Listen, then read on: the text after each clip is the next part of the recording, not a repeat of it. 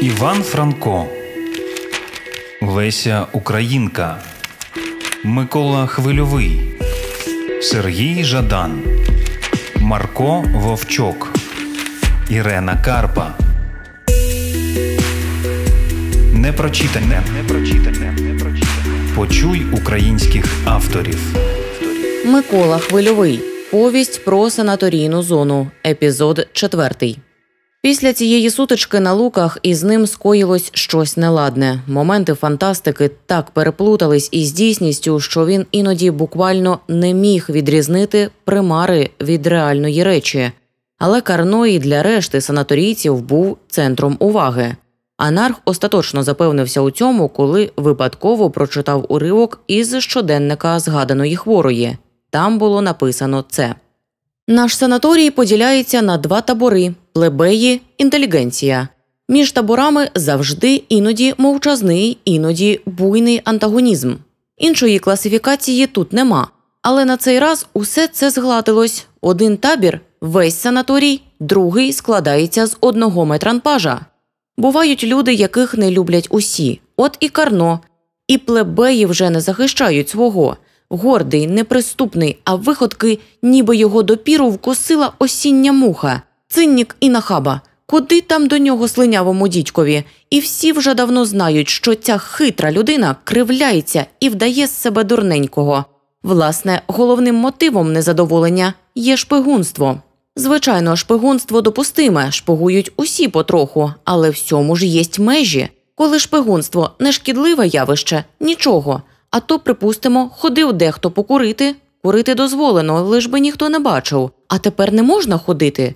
Всюди він, ця нахабна фізіономія, набачить і доносить ординаторові. Той, звичайно, лякає випискою із санаторію. Це вже занадто. І росте мовчазний протест. А недавно навіть, це коли вже запахло осінню, така була сутичка.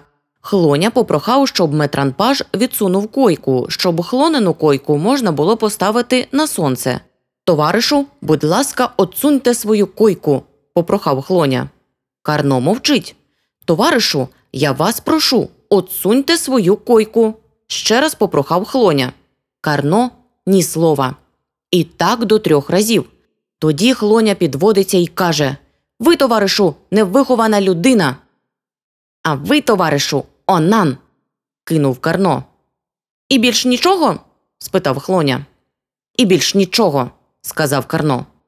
Це чули інші, інші захвилювались. Хлоня мовчить, а інші не могли мовчати, оточили метранпажа і загалділи. Що, мовляв, за чортовщина? Ви погромник? Вам не може бути місця на санаторійній зоні.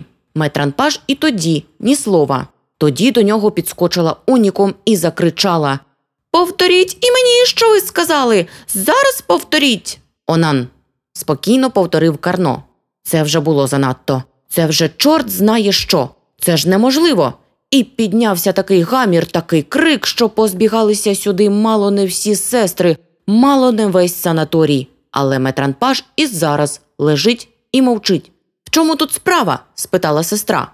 Всі загалділи, і ніхто нічого не розбере. Товаришу, в чому тут справа? Ще раз запитала сестра. А я знаю, сказав метранпаш. Як ви там хлоню назвали? Ніяк. різко кинув Карно. Але почекайте, галдів санаторій. Ви, мовляв, назвали його Онаном. Тоді метранпаш підвівся і почав плести нісенітницю, припустимо, в старовину, навіть талмудисти носили таке ім'я, а поети й зараз прославляють його. Що ж тут особливого? Але почекайте, ви ж не талмудист? Ні. Ви ж не поет? Ні.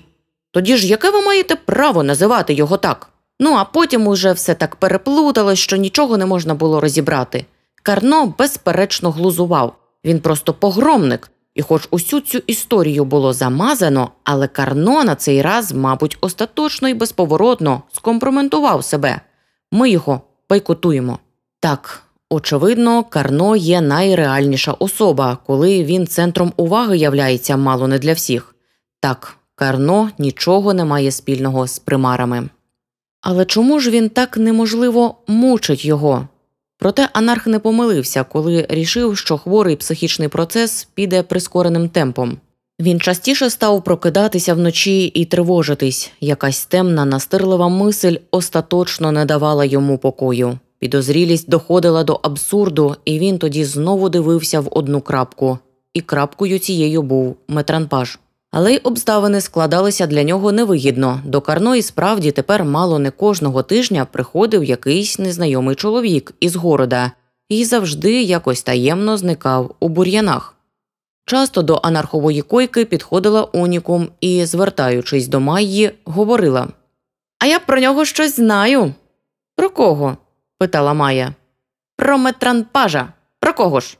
сказала унікум і зробила загадкове обличчя.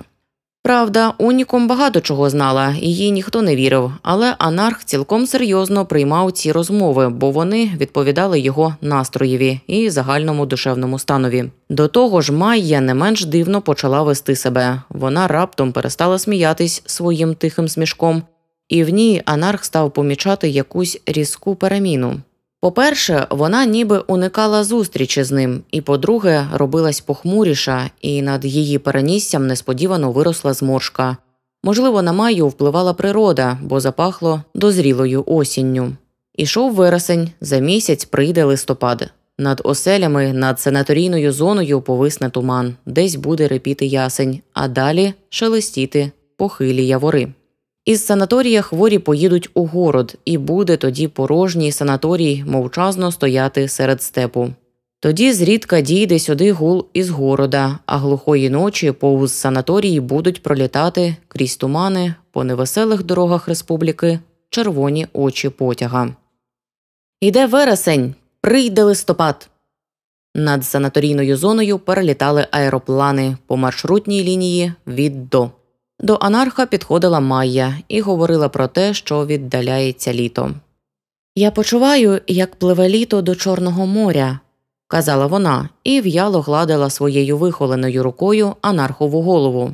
Я почуваю, що воно пливе в Малу Азію, в країну Чорного лебедя. Майя знала якусь легенду з тайги із сіверких північних озер вилетів білий лебідь на австралійські копальні і там сів на темну ріку. І став тоді лебідь як атрамент. Майя вже не говорила про кохання, і тепер він не чув однеї цинічних фраз. Але вона частіше говорила про осінь і говорила, що осінь, хоч і прекрасна, як цей хрустальний, що пройшов кінець гомінкого літа, але осінь тьма і вона боїться її. Ріка хмурилась, от межі бігли жваві вітерці, підіймались вище і летіли на південь. То були північні сіверки вітерці, і мовчав яблуневий гауш, нагадуючи анархові чомусь первісну архейську добу. Зрідка до анарха підходила сестра Катрія і в сотий раз говорила йому про тупик санаторійного будня і скаржилась, що їй досі не дали командировки. Взагалі, вересень на всіх вплинув, писала в своєму щоденнику хвора. Унікум і та стала нервовіша. Принаймні прийшов і такий випадок, коли Унікум упала в істерику. Це було на початку вересня. До Унікум прийшов знайомий із города, і вони пішли в ліс. Далеко вони зайшли, невідомо, але їх на санаторійній зоні не було з півгодини. Раптом у палатах почули істеричні ридання. Коли хворі вибігли на веранду, то побачили заплакану унікум. Що там? Що з вами? питали її. Тоді унікум розказала крізь сльози це. Пішла вона із знайомим за конторський плац. Відтіля вони пішли на ріку і сіли відпочити. Унікум буде прямо казати вона любить цього знайомого. І от коли вони, ну, її, звичайно, всі розуміють, е, тріснула гілка. Вона скочила і побігла в кущі, а в кущах, що б ви подумали? Мерзавець дідок. Він стежив за нею і підглядав. Унікум заспокоювали, вона не могла заспокоїтись, бо ж знайомий знервований пішов, не попрощавшись із нею. Це ж чорт знає що. Дехто хіхікав, але дехто й обурювався це вже справді хамство. Тоді до дідка підскочив хлоня і з усього розмаху вдарив його по фізіономії. Хам. Дідок зблід і розгублено дивився на хворих. Він щось плів, що він нічого не думав, що він просто так. Я не того не думав, казав він. Я йшов просто так. Брешеш. знову істерично закричав хлоня. Тетя Тлово. Тоді хлоня раптом схопився за голову із криком Піду утоплюся, вискочив із дверей. За ним вибігли хворі й декілька сестер. Анарх, між іншим, був у цей час у своїй палаті. Коли йому розказали про цю історію, він навіть не поворухнувся. Він раптом відчув і тут якусь безвихідність, що проти неї смішно боротись. Він згадав миле хлонене обличчя і подумав так треба. Коли хлоню зловили і з криками та гаслом привели в санаторій, анарх і тоді спокійно лежав на своєму ліжку. Коли хлоню зловили і з криками та галасом привели в санаторій, анарх і тоді спокійно лежав на своєму ліжку. Ішли осінні місяці. Ранки стояли прозорі й голубі, повітря було легке, духмяне і хвилювало, як чисте виноградне вино. Ріка спокійно відходила вдаль, і була в ній тиха задушевність і сторожка жура. За експериментальною фермою стояло блідо сиза далечінь невідомих обріїв. Вже зникла спека, і вже не чути було гуркоту громів. Але в той день, коли анарх вийшов із санаторійної зони і пішов на путівець на проселочну дорогу, до вечора неможливо палило сонце, і в повітрі наростала тривога. З города, з індустріальних кварталів, насувалась темна, мало не таємна гроза. Літо, згадавши, що не проспівало своєї лебединої пісні, раптом повернулося назад і готувало свій осінній вибух. Праворуч і ліворуч маячили копи зрізаного жита. Було так тихо, ніби кожна стеблина пізнала тривогу і причаїлась. Зрізані хліба розливали духмяність, і вона проливалась на межі, текла потоками і заливала всі квартали. Анарх зійшов на потівець. Він зараз, як ніколи, відчував самотність. Він тепер був певний, що і Майя, і весь санаторій все це ніщо інше, як фантоми. І коли він помиляється, коли все це вигадки, що їх він здобув за час патологічного процесу, коли навкруги його найреальніші особи, все таки далі так жити не можна. Якась брудна повінь затоплює його, і нема йому виходу. Так можна дійти до будинку божевільних. Треба негайно вжити якихось заходів. І тоді раптом він згадував, що заходів не може бути, і ламав пальці. Але в чому річ? І він зупинився. Де причина такого стану? І як раніше він не знаходив відповіді, так і тепер усе перед ним мовчало. Тоді анарх із острахом запевняв себе, що він цілком нормальна людина, що він, можливо, зійшов тільки на останню межу. Він же знає, що те, що він говорить, що він робить, все це єсть те, що єсть. Коли він береться, припустимо, за ручку палацьких дверей, то він знає, що він береться за ручку палацьких дверей. Є стільки сумніви, і проти них треба вжити якихось заходів. Але яких? І він зупинився. Насувалась гроза, як дальні гармати глухо грохотали громи. Тоді зникли, пропали, розсіялись, мов передранковий туман, мов кінематографічна ілюзія його мислі. Анарх зиркнув на чорну гамузу хмар, і його охопив страх. Він подивився навкруги і побачив хутко спадає темрява. Тоді він несподівано рвонувся, ніби його велетня хтось міцно держав, і кинувся до санаторія. Він буквально летів, розкидаючи поли свого халата. Над пустельним путівцем здіймалась курява. І в ту ж мить здьожка голубого неба пропала, і темний масив розібрала блискавиця. Потім спалахнув удар. Ще удар. Не втечеш. Потоп. Як наляканий вовк біг анарх до лісу, до санаторійної зони. Він почував лише тільки, що волосся йому шелестить на голові. Більш він нічого не пізнав у ті хвилини, і тільки коли він наткнувся на групу зарослі, зупинився і пішов поволі. Коли біг, миготіли санаторійні вогні, тепер загубив дорогу і брів навмання, як йому здавалось, на захід. Він знав, що скоро мусить ударити розбитий черепок міді, і він прислухався, але нічого не чути. Котра година? Не можна сказати, наче так давно і наче так недавно він вийшов із санаторія. А удари грому шалено громили ліс, і не знати, як шуміли дерева.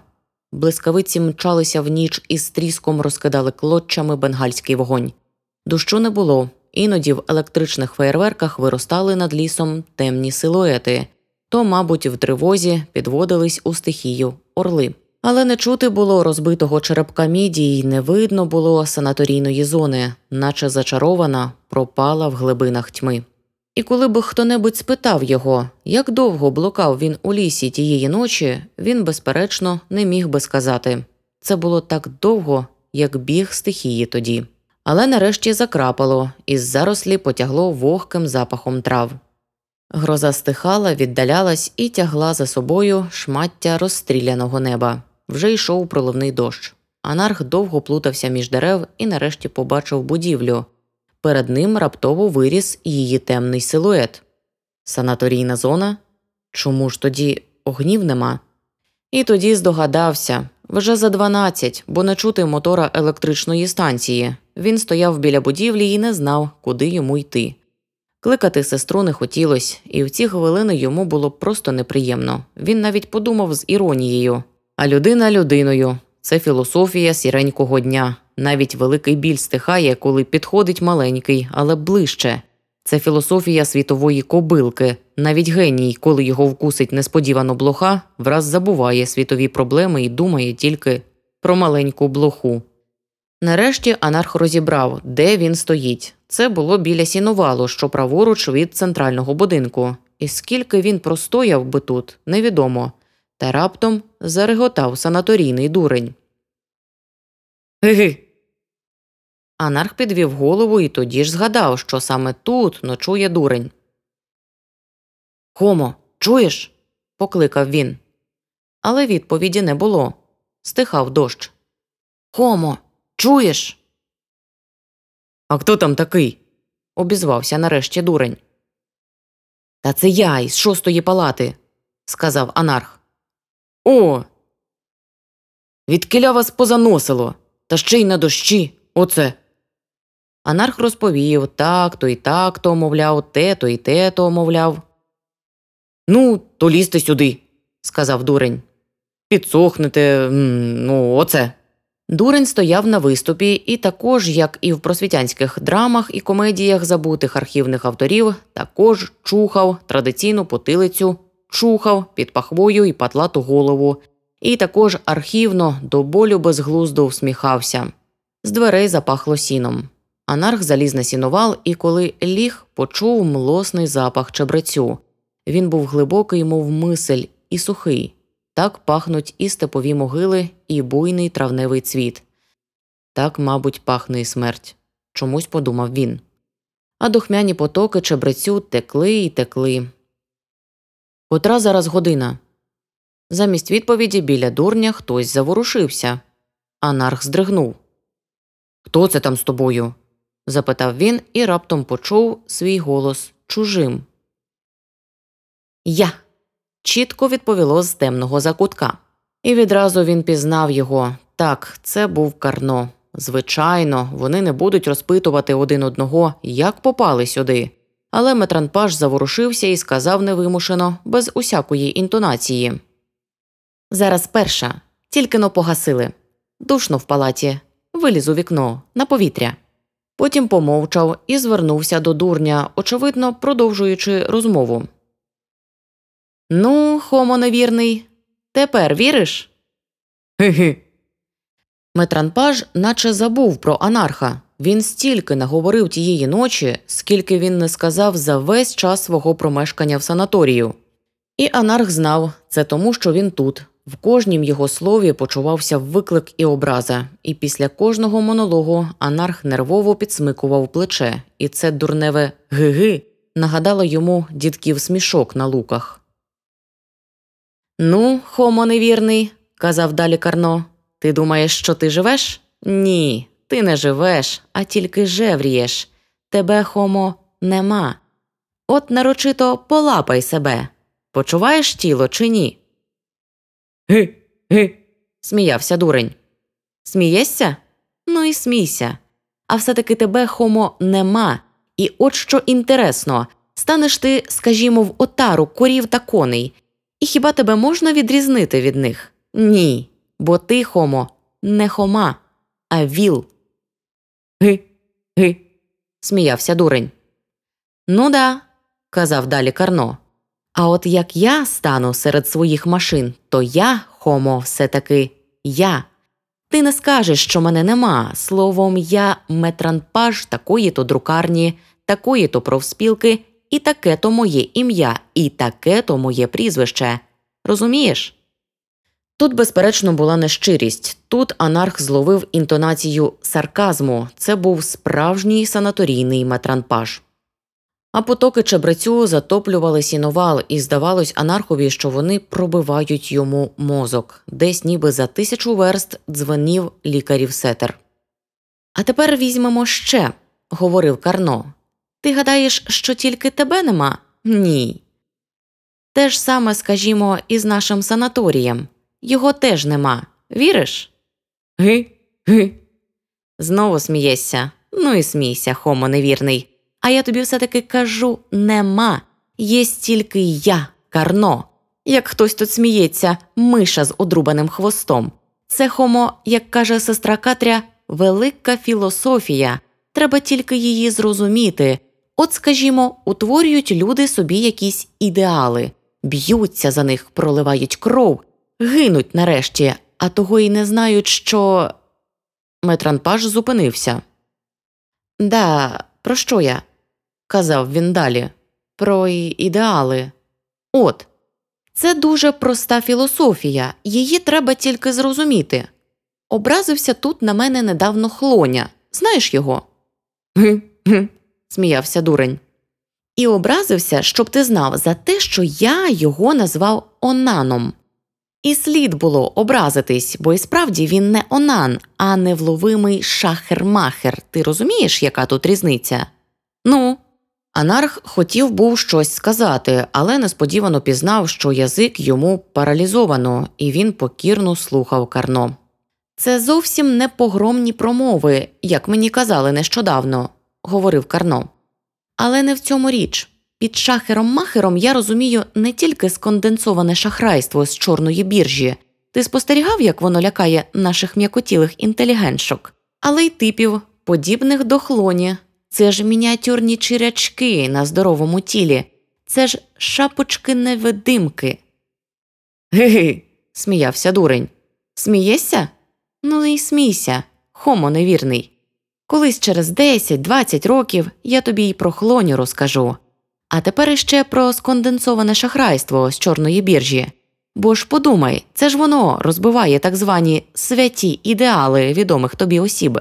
Скажімо, утворюють люди собі якісь химери, б'ються за них, проливають кров, гинуть нарешті, а того й не знають. Тут я тобі договорю, що це, можливо, все таки недаремно. Віриш, хомо невірний? Це велика філософія, і її треба тільки зрозуміти. Сміявся дурень. Так, можливо, недаремно, сухо говорив Метранпаш. Треба тільки на момент пригадати дещо.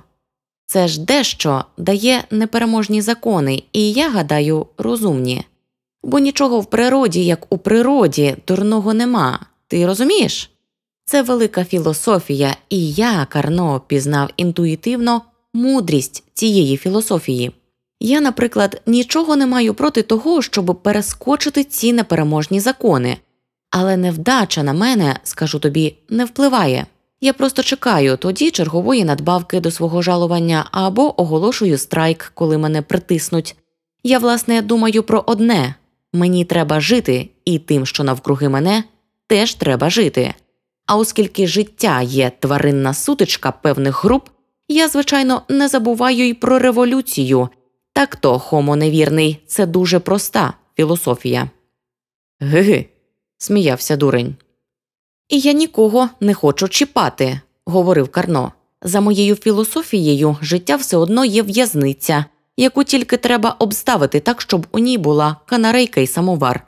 Ти не лякайся цього аксесуара. Самовар теж корисний, коли хочеться чаю, а канарейка частенько може замінити славетний симфонічний оркестр, коли грошей нема. Це хомо дуже, дуже проста філософія. Анарх довго й уважно слухав Карно, і тільки коли той зупинився на декілька хвилин, він підвівся і пішов із сіновалом. Він почував себе безсилим і розбитим. Він потребував зараз тихого закутка, де міг би лягти на койку, заплющити очі і завмерти. Монологи Карно тепер не тільки не стривожили його, але й не заділи, хоч він і знав, що всю цю тираду спеціально для нього призначено. Не здивувала його і шляхетна, хоч і розхристана будівля мови Карно. Він і це прийняв як щось звичайне. За кілька кроків від ганку анарх скинувся. Над санаторійною зоною розтявся постріл. Луна від нього пішла до ріки, зійшла на поверхню, піднялася вище і заглухла в лахміттях розстріляного неба. На захід тяглися хмари. Біля центрального будинку він знову згадав, що, власне, не розбуркавши сестер, він не увійде в свою палату. Це його трохи збентежило, але скоро його погляд упав на Катрине вікно там горів огонь. Він підійшов до вікна і подивився. Сестра Катря сиділа в стосах книжок і щось уважно перечитувала. Її тихі очі здивовано стежили за рядками. Вона сиділа в легкім капоті і була в ньому як дівчинка. Йому шкода було її тривожити, але безвихідне становище, в яке його поставила гроза, примусило потурбувати сестру Катрю. Він постукав у вікно і направився до дверей. Вона зустріла його, як і завжди, ласкаво, хоч і здивувалася цьому візиту. Коли Анарх розказав їй, у чому справа, вона, недовго думаючи, положила на канапу подушку і запропонувала відпочити. Сестра Катря сказала, що Анарх їй зовсім не пошкодить своєю присутністю, лиш би вона не пошкодила йому світлом своєї нафтової лампочки. Вона думає почитати години з дві. Анарх скинув пантофлі і ліг на канапу. Сестра Катря зрідка поверталася до нього і говорила. Вона, очевидно, читала в цей час щось із Гегеля, що їй, хоч і зрозуміла різниця між діалектикою Маркса і Гегеля, але її страшенно дивує. Як міг Гегель говорити і доказувати, що все, що існує в абстракції і в матерії, є прояв і розвиток вічного абсолютного духу? Все ж вона рекомендує анархові прочитати його філософію релігії. Вона вважає це найкращою з його праць. Бажаючи перевести розмову на іншу тему, він сказав Та коли ж ви їдете? Скоро, скоро вже, сказала сестра Катря. Знаєте, товаришу, я вірю, що там, десь на іншому місці, я нарешті найду заспокоєння. Потім вона говорила, запалюючись все на ту ж тему про землю і людей, вона мусить знайти заспокоєння, бо вона хоче любити і землю, і людей. Вона поправляла свій чорненький бантик і малювала прекрасні картини майбутнього, бо вона вся в майбутньому, але з другого боку вона не хоче залишати землю й їй хресні муки. І, можливо, під впливом її гарячих слів і останньої грози анарх за півгодини до світанку підвівся з канапи і сів до столу. Очі йому горіли хворобливим блиском. Сестра Катря вже спала на своєму ліжку, схрестивши руки, наче і в вісні вона віддавала себе на муку. За вікном стояла передранкова тиша. Сестра Катря вже спала на своєму ліжку, схрестивши руки, наче і в вісні вона віддавала себе на муку. За вікном стояла передранкова тиша. Тільки зрідка лісовики лякали бандитів та дзвенів лікарів сетер. Анарх узяв перо і написав Люба сестро, запахло снопами. Пам'ятаєш той шлях, де проходила наша юність. Пам'ятаєш той запашний поселок, де тополі летять по горизонту до цукроварні. Але й тут запахло снопами. Скоро неспокійна Катря і метелик Майя відлетять від сіля у вирій, далебі здається, що вони на моїй невеселій зоні пернаті гості з синіх країн. Скоро відлетять у вирій, і тоді я буду самотній тут, серед степу, без людей. Люба сестро. Та коли ж його зрізали? Що це? Біль чи радість? І здається, що його зрізали так давно, ніби сто літ. А втім, я, мабуть, не прожито про юність на далеких зрізаних полях, про димок молодої інсурекції, про далекі вози, які так риплять, наче знову стоїш біля історичного поселку. Люба сестро, цього радісного болю ніхто не зрозуміє, тільки той, хто знає, це дике лівобережжя, ці кошмарні махновські тачанки по степах, цю куряву, що мчиться по східній азіатській магістралі. тільки той, хто знає Запоріжжя, ріку Калку і тринадцятий вік. Це ж тут пройшла татарва із своїм геніальним полководцем Чингісханом. Я писав тобі дивіться на схід, і тепер пишу. Цей трагічний поклик, можливо, не найде і відголоску, його не зрозуміють. Одні побачать у ньому рупор Івана Калити, другі заклик до дикої азіатчини. Але ж це не те і не друге. Перші помиляються, бо не знають лівобережжя, воно ніколи спокійно не сиділо під могутньою рукою шовінізму. Другі помиляються, бо дивляться на Азію, як на кубло тьми і забобонів. Люба сестро, це ж зовсім не так. Ми бачимо, що західна цивілізація гниє, і в ній гниє людськість, і ми знаємо, скоро прийде новий Спаситель, і предтечею йому буде Атіла. Предтеча пройде з огнем і мечем мятежною грозою по ланах Європи, і тільки тоді, тільки тоді, свіжі потоки прорвуть напружену атмосферу. Це буде. Я не тільки вірю, але я й знаю.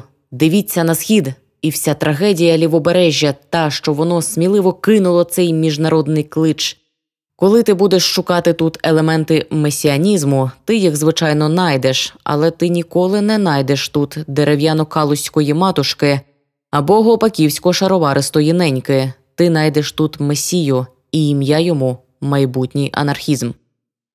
Люба сестро, колись на шведських могилах, там, де тікає прекрасна ворскла, де Полтава, де цукроварні й одрізи, там полки Петра розбили Мазепу. Але майбутній Аттіла, а він не за горами, повісить на гілляці двох, і то буде не тільки Мазепа, але й Петро. Я згадую зараз своє дитинство і свою юність. І все переплелось і заводський гудок, і Донеччина, і цигарки з кизяків, і голубоока мати, і Кузька халамидник. Я згадую цю милу копійку на рейку, що розплескало, і невеселе за рікою, і потяг, що гримить у нетрях слобожанських борів. Я згадую столітні сосни, і дороги, і квартали, і межі по степах, і повстанчі загони. І я думаю, що це? Люба сестро, запахло снопами. Я знаю, і у тебе теж. І на тебе наступають осінні дні. Ти будеш сидіти десь там, у глухому закутку республіки, в розруйнованій школі біля традиційної грубки, і слухати, як у Бовдурі шаленіють вітри. Біля тебе буде теж традиційний сторож, і він буде запевняти тебе, що це не вітри виють, а домовик. Я знаю. Ранком ти накинеш на свої плечі полатану хустку, підеш у нетоплений клас і будеш учити дітей. Діти, холодно, а ти почуваєш, що тебе трохи мутить, бо я знаю, ти вчора нічого не їла. Вже цілий рік тобі не платили грошей, але як і заплатять, то невеликі ці гроші. Правда, твої карапети принесуть тобі того ж жита, яке зараз так пахне, та я ж знаю, не дуже воно пахуче, коли його їсти. І ще знаю до жита треба й солі, а в тебе вже й жита нема. І от, люба сестро, мені хочеться впасти перед тобою на коліна і заридати, так заридати, щоб гримів цілий світ, щоб повстали всі океани, щоб розбити свою прокляту голову. А коли б я був геніальним маляром, то кожна рисочка, кожний мазок стікали б моєю кров'ю. І тоді б я залив, потопив у цій крові цю фатальну неминучу осінь, люба сестро. Я часто виходжу в степ і дивлюся навкруги мене дикі поля і дика даль. Тоді я думаю про невеселе життя світової кобилки, про її темні промерзлі закутки, і думаю, і все це на просторах надзвичайної земної кулі, тоді я хочу крикнути, як наш санаторійний дурень за душевним криком О! Тоді, сестро, я безперечно фанатик. Моя мисль летить. Я простягаю свої руки догори й падаю, умираю. Сік транзит Глорія Мунді так проходить слава земна латинською. Так, не рушу. Я хочу бачити месію світової кобилки. Я умию його тіло в своїй прозорій крові, розірву груди, розшматую серце і побачу надходить невідома голуба гроза. Сік трансіт Глорія Мунді, і в цей момент, люба сестро, я шаленію. Я забуваю все і тебе, і Майю, і Катрю, і санаторійного дурня. Все це сплелося в один терновий вінок. Тоді я кладу цей терновий вінок на свою похилену голову і йду на Голгофу. Але, сестро, книжники і фарисеї знову наздоганяють мій надзвичайний пафос. Я чую вдари грому і падаю, стікаючи кров'ю. Це бачу, мов крізь сон, але вперто й неухильно, з терновим вінком на голові йду і йду на Голгофу. Анарх положив перо на стіл і підвівся. В його очах стояв хворобливий блиск і якесь дитяче натхнення. Сестра Катря, все також, схрестивши руки, лежала на ліжку і рівномірно дихала. Повз вікна йшла густа темрява, і тільки легкий і сторожкий шелест тополі, що шамотів крізь відчинене вікно, порушував тишу. Зрідка з дальніх міських перевалів долітали якісь неясні звуки і нагадували глухий розтрощений дзвін. Саме до них анарх і прислухався. Зиркнувши на Катрине обличчя, він очинив двері і вийшов на ганок. Після грози ходили по санаторійній зоні легкі вітерці, але не було вже в них тієї теплоти, яка обгортала їх у кінці літа. Це вже були сіверкі вітерці, і вони нагадували осінь. Ясно було, що пройшла остання гроза, що літо проспівало вже свою лебедину пісню. По небу й тепер тяглися розірвані хмари, і була в них та невимовна жура, що завжди нагадує провінціальний глуш і пустельні базарні майдани під одноманітною мжичкою. Саме це й відчув він, зійшовши з ганку. Він так переповнений був враженнями, що забув навіть зачинити двері і залишив сестру Катрю під наступом сіверких вітерців. І досі стояв у його очах хворобливий блиск, і досі йому стукало в скронях. Він ішов по доріжці саду і сам не счувся, як перейшов межі санаторійної зони. Він виходив на перелісок. Ще розтялося кілька пострілів, але анарх навіть не здригнув. Навкруги його було тільки одне запах снопів. І цей запах стояв чимсь невимовним і печальним. Крім цього запаху, навкруги нічого не було ні звуків, ні кольору, ні речей. І тільки коли він вийшов на поляну, згадав, що залишив Катрину квартиру відчиненою, тоді він поспішно повернув до головного будинку. Дерева розступались перед ним, ніби самі спішили дати йому дорогу. Зрідка налітав сіверкий вітерець, і тоді віти здригалися і падали з них холодні росинки. Падали рясно, поспішно, раптово, іноді крізь дерева пробувалася пляма голубого неба, але в ту ж мить зникала. Її знову обгортали сірі полотна розірваних хмар. Коли анарх зійшов на бокову доріжку, він побачив у вікні сестри Катрі тінь. Трохи некрасиво, подумав він, тривожити дівчину. Але, згадавши про свій лист, що його залишив незапечатаним на столі, покривився йому неприємно було, що сестра Катря може прочитати його. І тоді ж він побачив, що тінь стояла, зігнувшись над столом, але він уже знав, хто там. Коли анарх зійшов на ганок, в дверях стояв метранпаш. Карно? Я. Просто сказав Карно і додав Треба зачиняти двері, так можна дівчину застудити. Але як ви сюди попали? сказав анарх. Як? І Метранпаш усміхнувся. Просто ішов у свою палату, а по дорозі, як бачите, хотів зробити добре діло, двері зачинити дівчині. Карно сказав і зник у темряві. Анарх ускочив у кімнату. Лист лежав на столі. Сестра Катря й тепер рівно дихала. Очевидно, вона не прокидалась. Анарх узяв листа, положив його в конверт і тремтячими руками заховав у кишеню.